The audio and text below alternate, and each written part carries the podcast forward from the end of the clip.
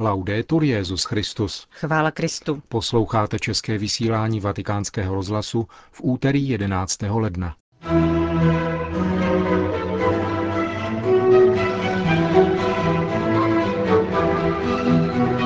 Zprávy naší rozhlasové stanice a ohlédnutí za nedávno zesnulým paterem Milošem Rabanem. To je hlavní náplň dnešního pořadu, kterým vás provázejí Milan Glázer a Johana Bronková.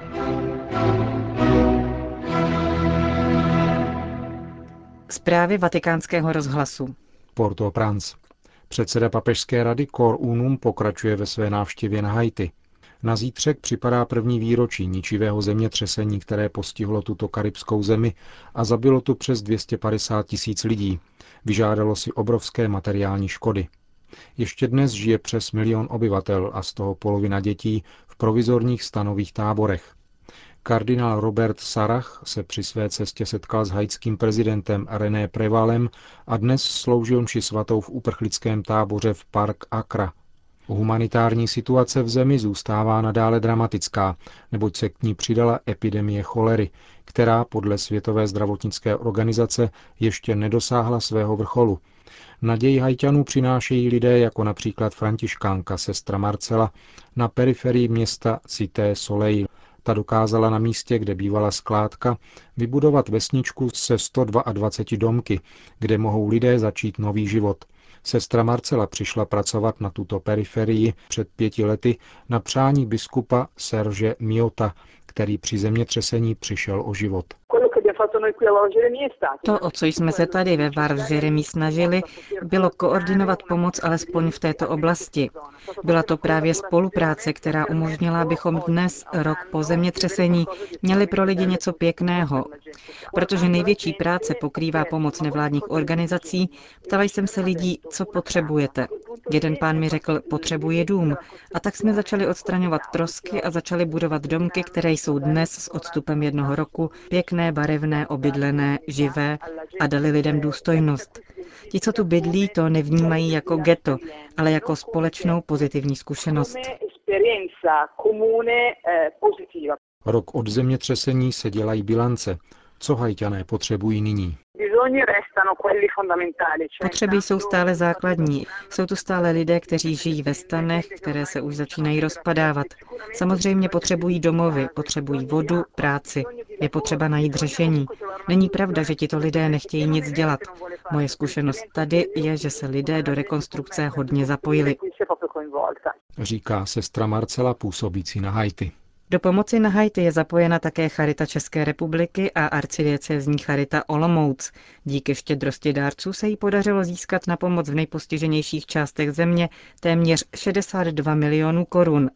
Její mise se aktuálně soustředuje na prevenci cholery ve čtyřech uprchlických táborech v Port-au-Prince, kde rozdala hygienické balíčky pro více než 3 tisíce osob a zajišťuje přísun pitné vody pro více než 3 tisíce rodin. Podpora prevence cholery bude podle programové manažerky Charity České republiky pro Haiti Veroniky Nožinové pokračovat i letos. Česká charita pomáhá také několika sirotčincům a školám a podporuje studenty. Na Haiti je v těchto dnech také olomoucký arcibiskup Jan Graubner.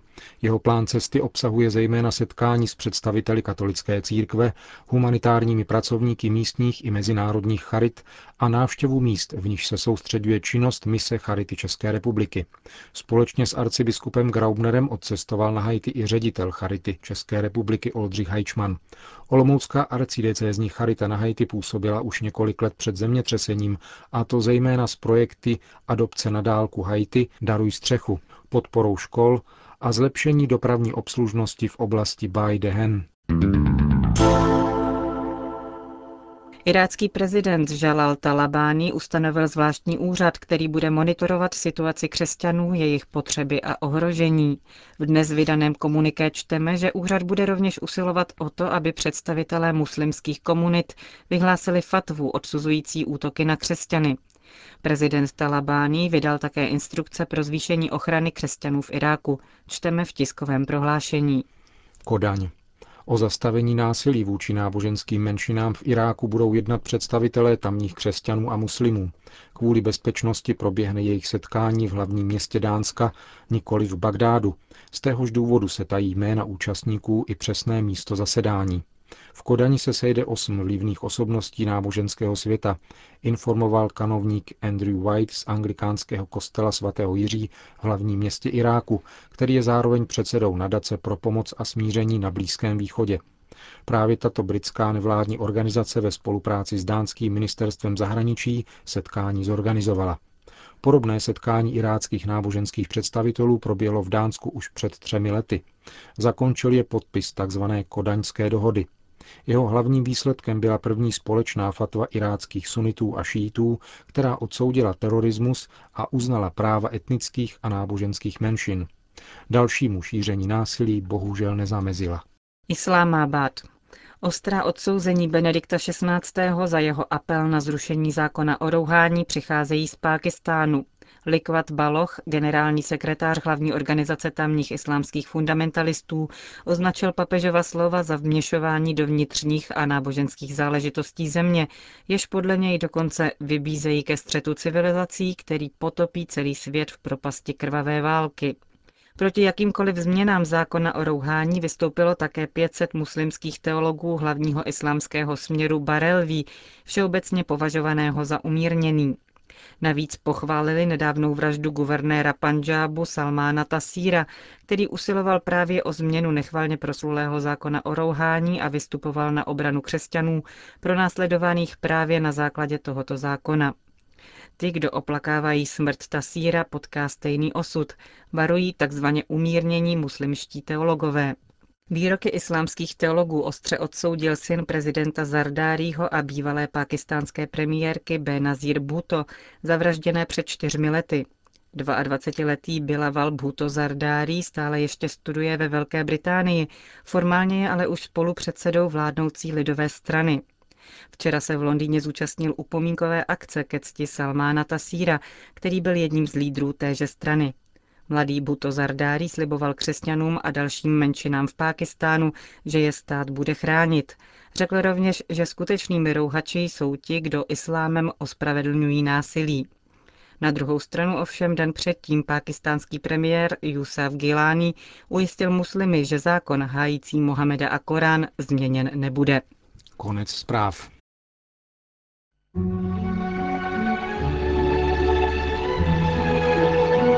Ohlédnutí za nedávno zesnulým páterem Milošem Rabanem napsal jeho kolega, vysokoškolský kaplan v Liberci a pedagog na tamní univerzitě, páter Michal Podzimek a nazval jej Nezařaditelný.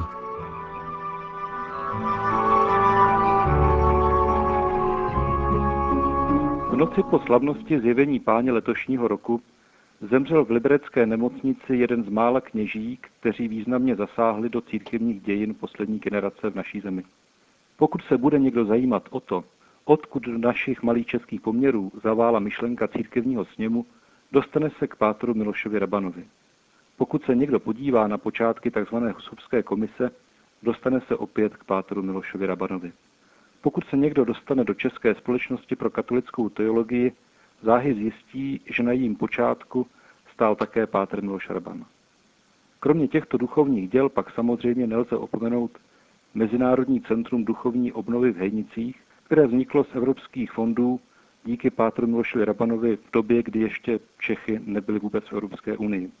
Zde se líbí nejen biskupské konferenci, která zde již několikrát zasedala, ale i mnoha dalším církevním i civilním institucím, které si zde pořádají svoje workshopy a semináře. Proč by se také nelíbilo? Vždyť ubytování a atmosféra tohoto z popela povstalého bývalého františkánského kláštera dýchá kvalitou, evropským standardem, vlídností a pohostinností. Žádná už mudlanost, na kterou jsme bohužel v církvi někdy zvyklí. Tato hmotná i nehmotná díla svědčí především o osobnosti Pátra Miloše Rabana. Jaký byl ale jeho život a proč člověk jeho formátu zůstal až do svého skonání pouze obyčejným farářem bez jakýchkoliv církevních ocenění, ačkoliv pro biskupy, kněze a mnohé lajky vykonal tolik, že by všechny monsignoráty, kanonikáty a jiné odměny na projev uznání nestačily. Mladý ženatý inženýr Raban otec dvou malých dětí, pracovník výzkumného ústavu a charity v Praze, jednoho červnového dne roku 1977 odjel na služební cestu, ze které se nevrátil. Přes Vídeň emigroval s kamarádem, dnes také knězem Pátrem Miroslavem Černým do Říma. Na počátku svých teologických studií zašel ještě poslední rok rektorské éry výborného kněze staré školy Monsignora Františka Planera, kterého si velmi osobně vážil. Potom za velkých obtíží a s velkým přispěním Monsignora Karla Vrány, tehdejšího rektora papežské koleje Nepomučenum, získal po několika letech studia teologie dispens od svatého otce a byl v listopadu roku 1985 nenápadně vysvěcen na kněze, a to s určením pro litoměřickou diecézi. Tato doba jeho studií v něm zanechala hlubokou jizvu, která se nikdy nezahojila.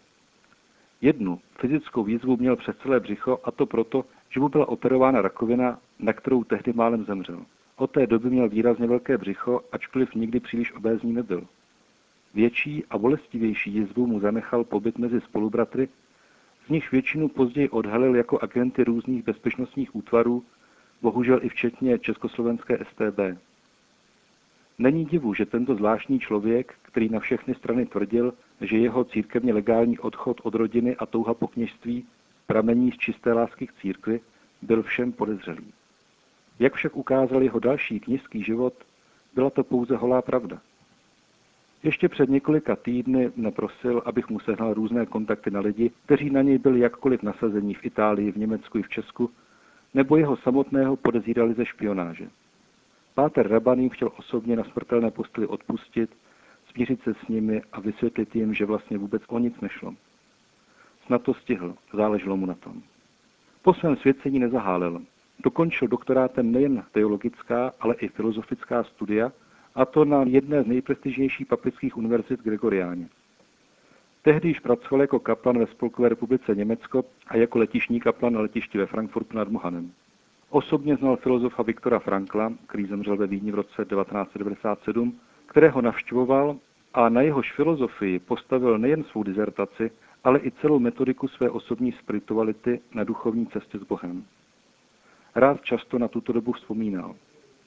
Na pouti ke svaté Aničce České v listopadu roku 1989 se předvečer páru železné opony setkala v Římě s monsignorem Josefem Kouklem, který byl již vysvěceným litomřickým biskupem.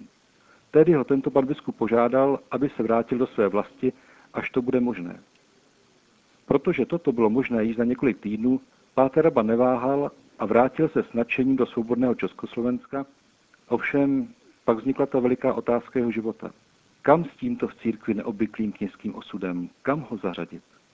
A to byla právě ta otázka, která vysla nad hlavami všech jeho představených. Na jedné straně byl zde mladý, schopný, ambiciozní doktor evropského formátu, na druhé straně ženatý, z milosti, dispenzem vysvěcený kněz. S touto kategorií západní církev již devět století neumí zacházet. Není divu, že nad stavem této nezařaditelnosti trpěl především on, zvláště když ve své prudké inteligenci stále narážel na náznaky toho, že si s ním jeho vlastní církev neví rady.